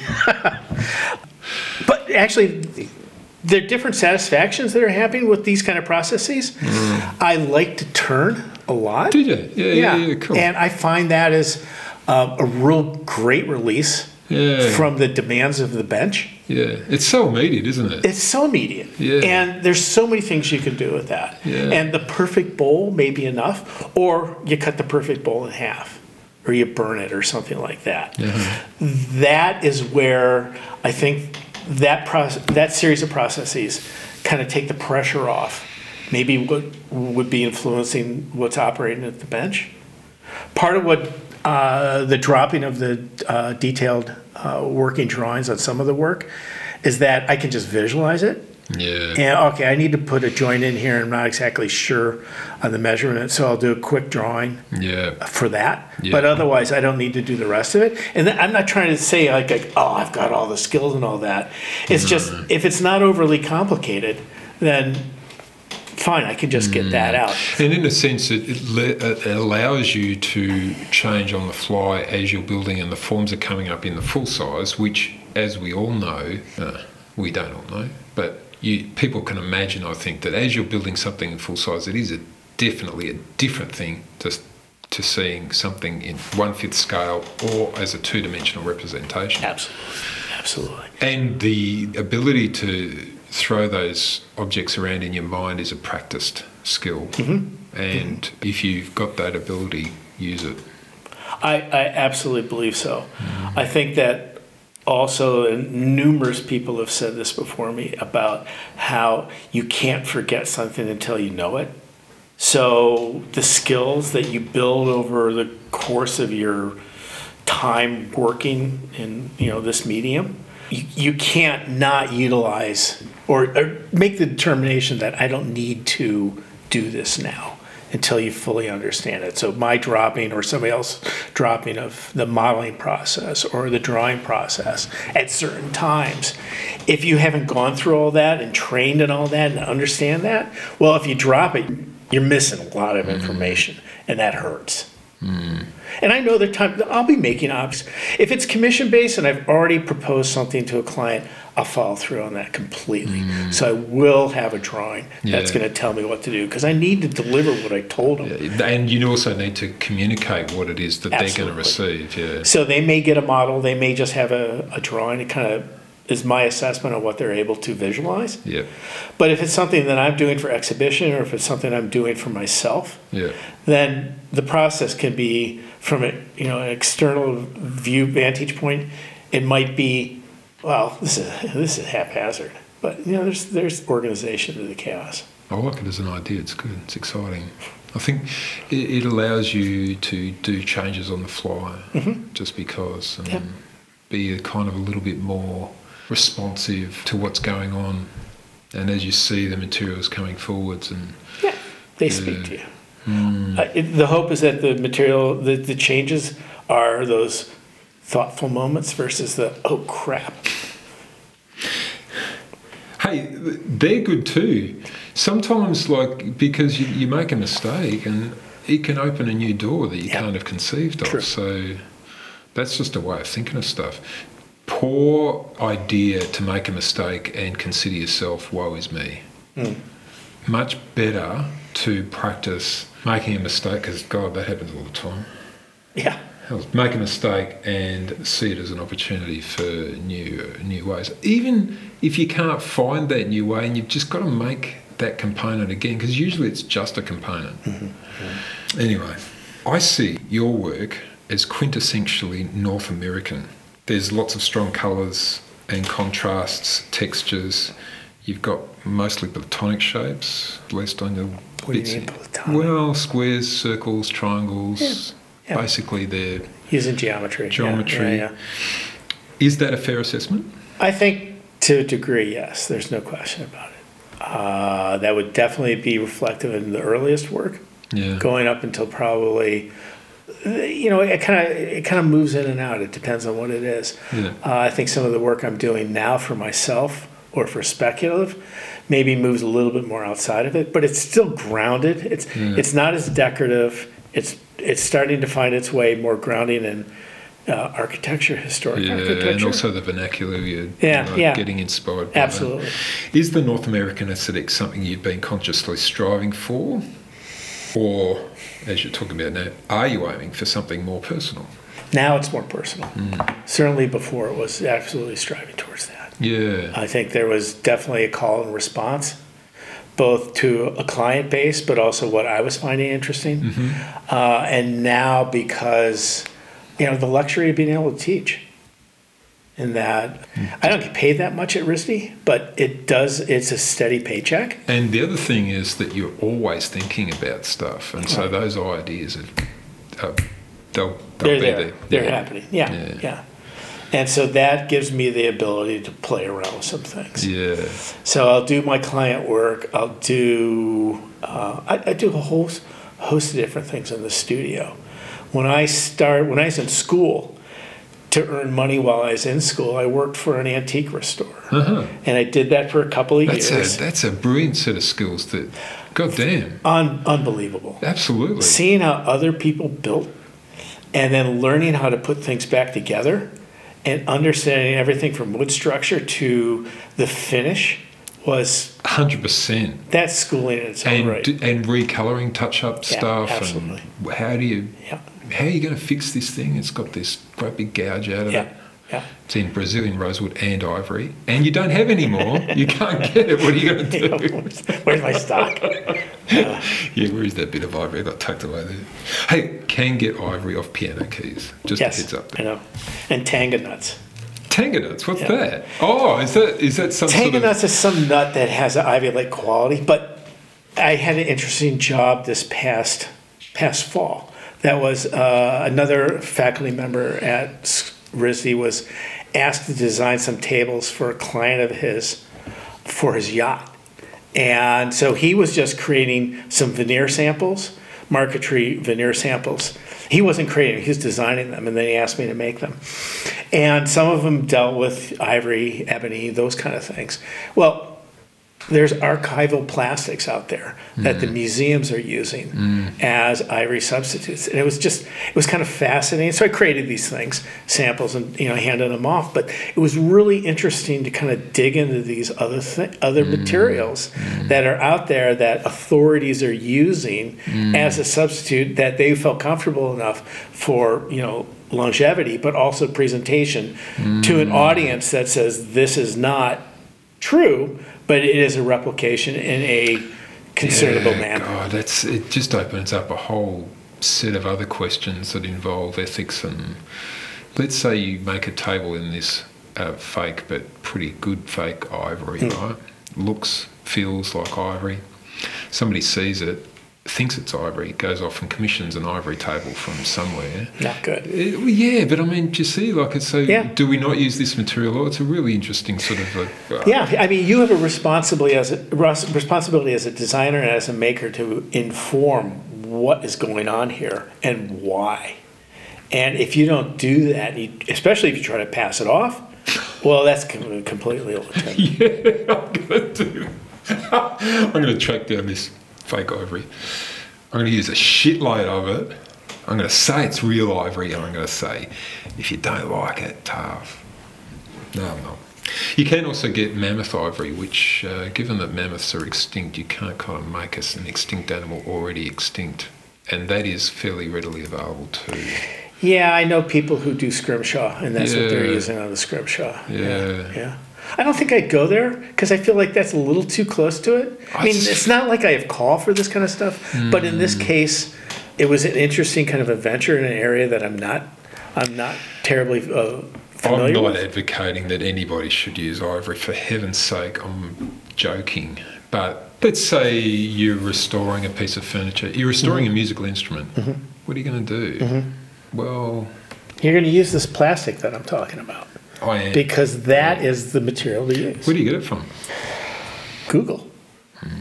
Uh, I don't remember the source, but No, uh, I'm you going to get track it it from down because it seems pretty. But that goes, to, you know, that, that, that is a question of sustainability that's really important for students to think about. And we do have Yeah. conversations about this. Yeah. And that, you know, even looking at woods that are not on the CITES list Hmm. or woods that are not, uh, you know, locally endangered, you need to be having conversations about sourcing of materials and what are the choices there. Yeah. Uh, I think, you know, some people say, oh, we'll just use plantation wood. Well, there's a whole host of issues with regards to that. There totally is, and there's a whole. Mm, if you're manufacturing, it's a much more difficult conversation to have because you need a lot and it needs to be uniform. Absolutely. As a manufacturing process, it's just otherwise it costs too much, right? So you're not going to be manufacturing for too long. If you're doing one offs, if you're lucky enough to do one offs and commission work, then yeah, you can source your timbers really super locally. How many trees get cut down on the side of the road every year? For instance, Yep. people's backyards, for instance. Yep. There are companies out there that tap into and harvest these trees, and I reckon it's a great place to find really exotic timbers that are locally grown and have got very the footprints really super low. There's no transport. There's either you do it yourself, maybe. Yeah, yeah. Well, that's where um, working in the Witness pro- uh, project has been so interesting because that has brought me into that world of the local harvesters, Yep. the uh, sawyers, and I try to get a lot of my wood now. I didn't that I didn't do that before. I was importing from Canada. I was right. importing from other places because they're really great sources. Yep. But now, if, if I can find what I can find within you know a hundred mile radius, I'm pleased as punch because Yeah. it for all the consequences that it, it, it does not bring to the table, but also it's just it's a really nice way of working. Part of your story too. Yeah, absolutely. Yeah. What are the new challenges coming up for you? Well, it's interesting to be here and do the collaboration with UniSA and see where that goes. So, hmm. Witness Tree, one going farther afield and working not with a specific tree, but with just the idea of creation around historic research is hmm. really interesting. And have people right. working in different mediums is very exciting. Mm-hmm. This is something that Dan and I had talked about for a while, but we've really never had a chance to try it. Yeah. So that's exciting, and if it pans out, I would be interested in trying to do it again. Yeah. And it doesn't really, it doesn't necessarily have to be the formal witness tree, No. in that we have the component of history informing the studio. Yeah. It could be where you're working in, in a, a particular setting and responding to Yeah. that setting. Yeah. So that's very exciting, and I'd like to see where that goes. And you did talk right at the head of our conversation hobbies, outdoors. Love the outdoors. Um, you know, physically, how long it goes. You know, as long as I can. I mountain bike. Yep. I uh, I can't run, but I like walking. Oh, how come you can't run? Oh, my knees gone. Oh, they're gone. They're yeah. just gone. Yeah. So be out. So skiing's gone too. What's that? Skiing. Oh, that's just ugly. I could ski. No, skiing's the best. No, no, no, no, no, no, no. I ski, I skied. I used to telly. And so free Freehill's the best. I love Yeah, that. right. But I've had one knee replaced, and I got another one that's got to go. Oh, no. So you know, I could I could drop the heel, Hmm. but what's the point? It is, is so. Where do you ski? Well, skiing. Yeah, okay. So here's the thing. I'm going to go skiing this year. It's a manifestation. Crossing my fingers for those that can't see the microphone. Yeah, I haven't skied really since I was in university. Uh, when, luckily, I was quite close to the snowfields and skied a fair bit. Because you're up in uh, Canterbury. Yeah, I went to. I also uh, was at university in Melbourne too. So, and lots of friends of mine skied. So, yeah, did a fair bit of that, and even even following that. But once the kids came along, Yeah, life changes. man, Yeah, yeah. I didn't take up skiing until I was 35 or 40. Yeah. So cross country ski, but not downhill. Yeah. And then my wife and I just decided we want our kids to have that experience because Yeah. we didn't. yeah, yeah. And so we all we took it up. It's uh, uh, cross country skiing and downhill are very different experiences, aren't they? The the experience of downhill is so exhilarating, Yeah. and it's so much fun when you get it together and you, you're in control. When you're Yeah. not in control, it's scary as shit. But by contrast, the uh, cross country skiing, you go out and nobody's around. It's it's just you and the little trail you're on, and maybe the valley that you can see through, hmm. and it's exquisite. It is. And then you've got the combination of both and doing backcountry skiing.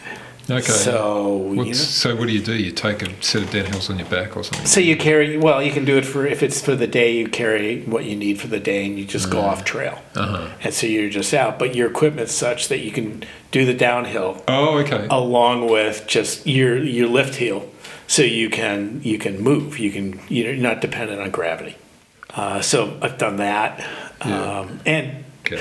Um, I asked this question. I asked this question of Dan. This is my second interview today. It's actually the third, kind of in a way, isn't it? Right. This is the question, same question, right? Do you have a superpower outside of designing and making things? And he goes, What? Right? And so I'm going to ask this question a different way. You can answer this question. Okay, if you- you have got okay. a superpower, you can say it. But I'm going to ask you if you could have a superpower, what would it be? stop evil. yeah. Done. I'd start with Who Trump. decides what evil is? Oh, no, that's my decision. I'm the Superman, so, So- I get to choose. this, is, this is the thing about superpowers. Like, you, you, you've got so much power. Who controls the person with power? Yeah, yeah. Well, it's a good thing I don't Who have. a judges the judge? Right. Right. I don't have a superpower. I'd like to think that uh, Bad luck. I've been a good mentor, both the students and my kids. Yeah, yeah. But you know, otherwise, you know, just just there are a lot of people out there who have superpowers. I'm not one. Yeah, I don't know. I think people are, have got strengths and weaknesses all over the Abs- job. Everybody's human. Yeah, yeah, We lose sight of that at times. yeah. We can. Yeah, it's possible. When the apocalypse comes, will you have any useful skills? Oh, I'll probably be able to cobble a shelter together, maybe a boat. You have to get that knee first. Yeah. Oh, God. I'd put that in, man. Yeah, better get it, get it done. Oh my God. because god. it's coming. I'm only joking about the apocalypse, folks. Just trying to make useful conversation here. Another useful thing I ask is how useful is art and craft to our society nowadays? Uh, we would be a hollow shell if we didn't have that.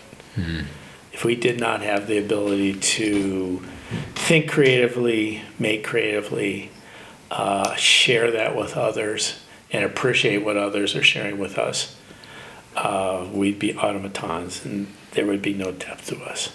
Yeah, it's uh, yeah with the, the emphasis on art and craft would be. I, I agree. Super important. Yep. What's the best decision you ever made? In the field, to pursue it. Yeah, Yeah. it could be anything. Right? Well, it could be to have kids, Yeah. Okay. but in the field, to pursue it. Yeah. because I never would have guessed I'd be where I am. Yeah. And the same thing, I can I can't foresee the future, so who knows what's out there? Yeah. But they're just opportunities. Yeah, yeah. You talked about fork in the roads or um, crossroads. Yeah, Was the yeah. phrase you used. What's the hardest decision you ever made? I don't know. Um, you know, maybe some of those crossroads, I chose to go a certain path, and something else would have happened that would have been equally uh, satisfying, but just in a different way. I just I just don't know. Have you ever made a bad decision? probably, probably more than just a bad decision. uh, you could you could rephrase that question, going, "So, what bad decisions have you made today?" Today, no. I'm going to do that from now on. That's the way I'm going to do it. I like it. So, what was, how many bad list of top five Yeah. bad Oh decisions you made today? if you could go back and give advice to a young Dale, what would it be? Do you think he'd listen? Maybe have more courage. You know, your question about uh, it, revolutionary. Yeah, I didn't ask it though. I know you did. I'm going to I was, ask it. I was all ready for it. I was going, okay. Okay, we go right back to first. This is the very first question. Have you ever felt that you've been part of a revolution? No, that's changed. No, no. It's, uh, your question that you sent to me was, "Do you feel like you're a revolutionary?" Yeah, have you ever felt that you've been a revolutionary? That's right, I did change it yeah. there. And uh, I, I, the answer I kind of thought about when you sent the questions and really kind of chewed on. The answer was no. I don't feel like I've ever been a part of that or been one. Maybe a rebel in certain things, but there's a big difference between those. And revolutionary is such a loaded sort of it, it's- it's a loaded word and a loaded topic that I would say more of a change agent. And that takes courage and conviction. And that's something that comes with time. And so, going back to the question, what would you tell a young Dale? is have more courage because if you've got that courage, then maybe you can make some decisions quicker than you might without the conviction. Hmm. Yeah, that's a, that's a really. Do you think it'd listen? Would you take it on board? I'm sorry. Would you take it on board What's that? if you were given that advice? If you Oh, could oh, oh. take a time travel trip and talk to yourself? Sure. Yeah, Yeah. bloody good.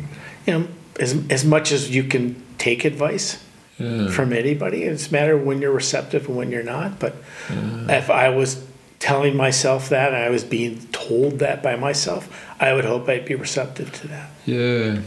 A lot of people say, nah, wouldn't. But I think, I would hope that if I could go back in time and tell myself to don't worry so much, which would be what I'd tell myself, mm-hmm. and here's the reasons why, I would hope that I would listen and take it on board and really strive to not worry so much. The people who say, nah, I wouldn't do that, I, I think they're kidding themselves. And I don't know what level you'd be able to absorb that information. Hmm. But because you're creative, because we are creatives, I think that we have our, our receptors are open a little bit more broadly than some others in our society. Maybe. I th- it, there's also when people answer questions, you know, there's there's some questions that you just glib, you know. It's it, it and this is not a criticism. It's just a normal way we have conversations. You know, you can get in depth into a conversation, and um, these questions are only here so that you and I can get Yeah, into have the depth conversation. Yeah. and explore some of these things that make you tick in particular. But how does somebody listening to that take that on board and have their lives improved and inspired and maybe not worry so much hmm. or have more courage or however it is you know that they're listening to it they take it on board. And the reason that I don't ask that question the reason I've changed it every person I've interviewed has asked this question which was have you ever felt that you're being a revolutionary? And nobody really could answer it. It just, it, you know, it was all about this notion of what a revolutionary or a revolution was or is or could be. And mm-hmm. most people, especially when it was right at the head of the series of questions, it was too early to even be creative about the notion of what a revolution or revolutionary could be. And if it was at the end, it was just too late to actually get involved in. I think it's a fascinating the word revolution. Have you ever felt that you've been part of a revolution? Yeah, I went down the park the other day and I got on a little whirly jig and I revolved. you know how you can answer it any way you like. Right. Do you see what I'm saying? It's But I, I think the way this came into the conversation worked really well because I don't think it's a dismissive question. I don't think the question, the I don't response want it to be either. It just wasn't. It just fell flat. well, but I, I, maybe maybe it's the timing because Yeah, once you that's what I start, too, you know, yeah. we're- having what an hour and a half, two hour conversation right Yeah, now. it's gone too. So in the course of the conversation, the engagement, the level of engagement, Changes. that provides that kind of reflective, thoughtful comments. That that's a good question. I reckon it's an awesome question, and it's a, I'm going to keep it in. But what I did do in between when I sent you your questions, and when I sent Dan his questions, which was a period of about a week, I suppose, I changed it to Have you ever felt that you've been part of a revolution, mm-hmm. which I felt was more accessible. Mm-hmm. Mm-hmm. And still kind of talked to the same very broad topic of being revolutionary or because you know fundamentally you are part of revolution now because you're on the Designer Maker Revolution. Mm-hmm. I knew that was coming. have you ever felt you're part of it? Yeah god yeah i'm talking to you man Oh my god! Yeah. so it's a really easy question to answer i don't know why people had so much trouble with it god damn anyway how can people get in touch with you and see your work Well, I have an outdated website, www.dalebroholm, one word, no caps, dot, um, dot com. Uh, might just spell it out. Sure. Uh,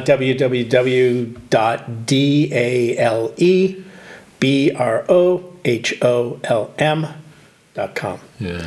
And it is outdated. I'm not really. There's plenty of other things to do in the world. Yeah, there really are, and I don't really care. that- Instagram care accounts, that man. I'm not even there. So Well, I've got one. I'm just not doing anything with it. Yeah, you know, I'm, a- I'm a follower, not a leader on this one. oh god, yeah, we could have talked about Instagram and Facebook. Oh, I'm, I'm glad we didn't, because I've talked about it a lot with other people. yeah. Yeah, yeah. Speaking of which, I, you know, listening to your interview with Peter Walker, Uh-huh. it was really interesting when you had that uh, exchange between YouTube as a teaching tool. Oh, okay, yeah, yeah, yeah. Yeah, I almost fell out of my chair Yeah, right. because I fundamentally Just remind us all what they.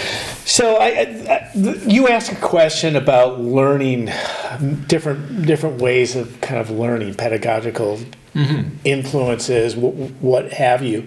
And Peter said, "Well, YouTube's a really fascinating tool because there's you can just learn so much from that." And you know, my response was, "That's a bunch of horseshit." Yeah, right. And the reason being is that anybody bec- becomes an expert on YouTube. Yep. And they're authorities. And if you have presence and you have just a way about you, you can come across as that, but you could be a nitwit Yeah. with regards to what you're trying to instruct on. And people don't necessarily understand it. So it can be downright. just- Especially if you're just starting out and there's a whole lot of information that, yeah, it's right, but only in context.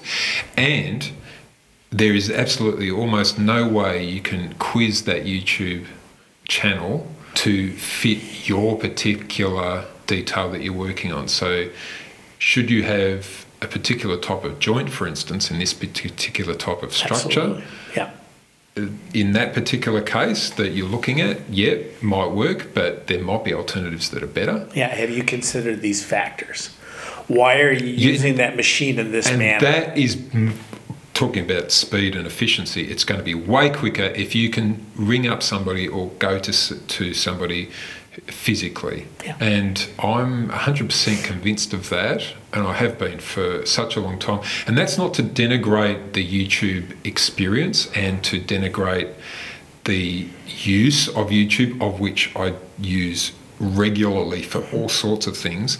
But I also think there is a real need for the one on one or the one on group situation where you can ask a physical question that relates directly to the problem that you're trying to solve at the particular time. And also, if you are going to, if you're only limited to YouTube, because some people have got geographical or remoteness or Right. whatever, Yeah. or you know, Yeah. there's just you, something's gone, something happens, whatever it's your situation, it, you just can't ask. You can't ring them up ask. Well, you need to find a forum of some sorts that you can maybe engage with online so you can then maybe you're not doing face to face but you can still ask the questions Verify. it, but you is what I was have to have a level of understanding because if you're coming at this raw and you're eager to learn but all of a sudden what you're watching is a good way to cut your hand off that's not that's not a good thing Yeah, table saw 101. Yeah, and there's a lot of goobers out there who were doing it, and that they should legitimately not have all their fingers. Mm-hmm. And it is, I find it distressing when that's the default. So mm. community forum are fundamental to the individual, even if they want to work by themselves, because they need to have a means of understanding. If it's all you've got, make sure you verify, look at it from very different aspects. And if you're looking at one person, take a look at another five and just make sure. And if you can, get in touch with somebody who's physical and knows what they're talking about. Have we left anything out? I think we've had a broad range here. It's been good. Uh, Thank you, Adrian. Thank you. It's been I a blast. I really, really appreciate you coming on the show. It's been great. I've enjoyed it. Yeah, I really appreciate your time too. Yeah. Yeah, bloody good. Cheers. This has been an episode of the Designer Maker Revolution. I'm Adrian Potter. You can get hold of me on make at designermakerrevolution.com. Cheers.